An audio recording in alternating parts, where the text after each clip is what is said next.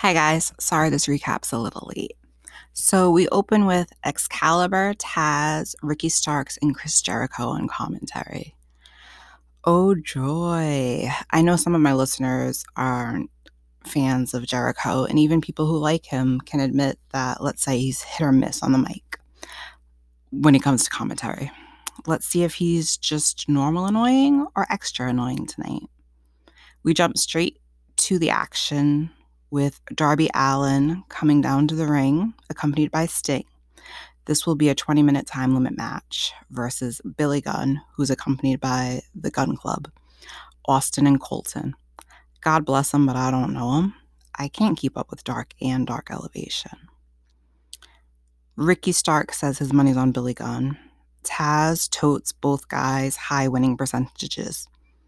Jesus Christ, when you see them against standing in the ring against each other, the size difference is crazy. Billy Gunn never looked this big in WWE to me. Billy's old but a vet, and Darby's young but crazy. And, you know, my money's on him, but he has the taped up ribs from the pay per view. We start with Billy kicking Darby's ass. Darby tries to get some offense in, and Billy just shuts him down. Move to the outside of the ring. Billy's throwing Darby around like a rag doll. Sting stares down Billy. Billy looks rattled and goes back to the ring. The crowd is chanting asshole to Billy Gunn. Jesus Christ, Darby is taking a beating. Ricky Starks feels bad for him. So we go to the commercial break, picture in picture, and Darby's dead. There's a third Sting Billy Gunn stare down. Comment uh, Excalibur says Darby's being bullied, and I swear to God, I died. God bless Darby. He keeps getting up. He is relentless. Oh, he bites Billy. Hey, gotta do what you gotta do. Coffin drop onto both the gun boys. Billy's back in control. He's trying to get Sting to throw in the towel. Darby finally makes a comeback. He hits the code red, and it looks like this match is finally turning around. Darby hits the coffin drop on Billy Gunn, but he only he doesn't even get a one. But Darby goes and hits a second coffin drop, and he finally puts Billy Gunn away. After the match, the Gunn Club attacks Sting, and then Darby, and then Sting, you know, rallies, makes his comeback, takes out both those boys. But then Billy gets Sting, and he punches him out and Billy and Colton and Austin stand tall in the middle of the ring. There's a tiny recap of the MJF Punk confrontation on Dynamite. We cut to Tony Schiavone backstage with QT Marshall, and oh my God, QT Marshall challenges CM Punk to a match in Chicago Wednesday. And I would say that this is delusional and wouldn't happen. But since I'm recording this late, I know that unfortunately this match is going to take place. Who wants to see this match? Out of everyone CM Punk could fight, there's like 10 so called jobbers that the audience would prefer to this. This is ridiculous. We come back from commercial to a package with Chris Jericho talking about the whole inner circle and America's top team and men of the hour, Scorpio Sky and Ethan Page feud. Uh, Scorpio Sky and Ethan Page respond, Jesus, this feud is never gonna end. But it's nice to see Ethan and Scorpio talking. Next, we have a 20, uh, 20 minute time limit match. It's a TBS qualify. It's for the TBS qualifying tournament. Jade Cargill with Smart Mark Sterling versus Red Velvet. I've heard really good things about this match, so I'm hyped. My money's on Jade, but I'm still excited. Jade just looks like a star. She has this aura about her, this presence and the match starts and god she is so strong but oh red velvet is taking it to her velvet's got moves but jade's too strong she just will not let her execute the moves um jade gets kicked in the face from red velvet and Red Velvet tries a crossbody, but Jade catches her. And sorry, but Jade is so pretty and her gear is so pretty and her makeup is amazing and her hair is like to die for. And she's like there, like fixing her hair, and she doesn't even look like she's been wrestling. And the story of the match seems to be Jade's strength versus Red Velvet's agility. Red Velvet is not giving up. She keeps coming back from everything Jade throws at her. Jade choke slams her on the apron and we go to commercial. We come back and Jade is in control. Jade starts doing push ups in the ring and I died. Red Velvet makes a comeback while, you know, Jade was busy showing off. Red Velvet bitch slaps Jade. Red Velvet staying on her, but Jade's got some agility too. And at ringside, Smart Mark is barking orders. Red Velvet almost got a three count.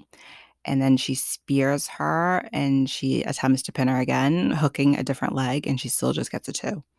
She attempts the final slice, but Jade dodged it, and Jade pins her and advances to face the winner of Jamie Hayter versus Thunder Rosa.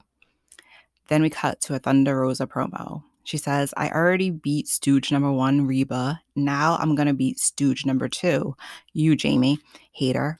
And she starts speaking Spanish and she gets bleeped. And like, I'm dying to know what she said. I, I know I can find it online. Then we cut to Tony Schiavone with CM Punk backstage. And oh my God, the QT Marshall match is really going to happen. But Punk cut a nice little promo. Then we have a recap of Bryan Danielson's issues with the Dark Order because of Adam Page. And they show why he's in fight, why he's fighting the entire Dark Order, and he is going to fight Colt Cabana in Chicago this Wednesday. And it's kind of crazy that CM Punk and Colt Cabana are going to be on the same card for the first time that I can remember. We cut to Mark Henry with his whole main event shtick. And we have Adam Cole with the Young Bucks in like a locker room. And they're just outraged about losing. And Jungle Boy is in another part of the arena with Luchasaurus and Christian. And oh my God, he is vicious. He says the first, the very first Bobby Fish match he watched, he won. I did not expect him to like go there. The boy is getting real comfy on the mic. So the main event will be Jungle Boy with Jungle Boy and Luchasaurus versus Adam Cole and Bobby Fish. Like, obviously, I'm rooting for Jurassic Express, but I didn't watch NXT, so I don't care about Cole and Fish. Commentary talks about how Jurassic Express is the number two ranked tag team. The audience loves Cole, obviously. I'm not blind. But I have to say the crowd loves Jungle Boy more. And I'm not being biased. And just remember how hard it is to actually be loved and popular as a face. It's easy to be the cool heel. It's hard to be a good guy and not come off as corny. We start with Jungle Boy and Adam Cole. Cole is in control, but it's quickly an even match. Cole gets the advantage and tags in Bobby Fish. Luchasaurus chants. Jungle Boy is such a great babyface in peril. The crowd wants that hot tag. God, Jungle Boy is amazing. He's in control against Fish and tags in Luchasaurus. Luchasaurus is in control for a second, and Fish gets some kicks in, but Lucha's back in control. Luchasaurus is back in control. Delayed senton. Luchasaurus tags Jungle Boy back in. There were dueling chants in the crowd. Fish distracts Aubrey Edwards, and Cole interferes with Jurassic, with Jungle Boy. Commercial picture in picture. Jungle Boy is in the corner. Cole attempts a pin. Nice tag team wrestling by Fish and Cole. Fish attempts a pin, but Luchasaurus is doing that tag team partner thing, trying to rally his partner, and I love it. Adam Cole tries to pin Jungle Boy, but again, he kicks out. This kid's got heart. I can hear JR in my head.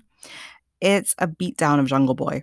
Cole and Fish keep tagging each other to stay fresh and have kept the ring cut off from Jungle Boy getting near Luchasaurus. And that's what I was referring to when I was talking about the really good tag team wrestling. Jungle Boy is selling his little heart out in that little window on my TV. Finally, we're back from commercials, so we get a full screen. I totally forgot Jericho was on commentary, so if you hate him, you can still watch this episode and enjoy, it.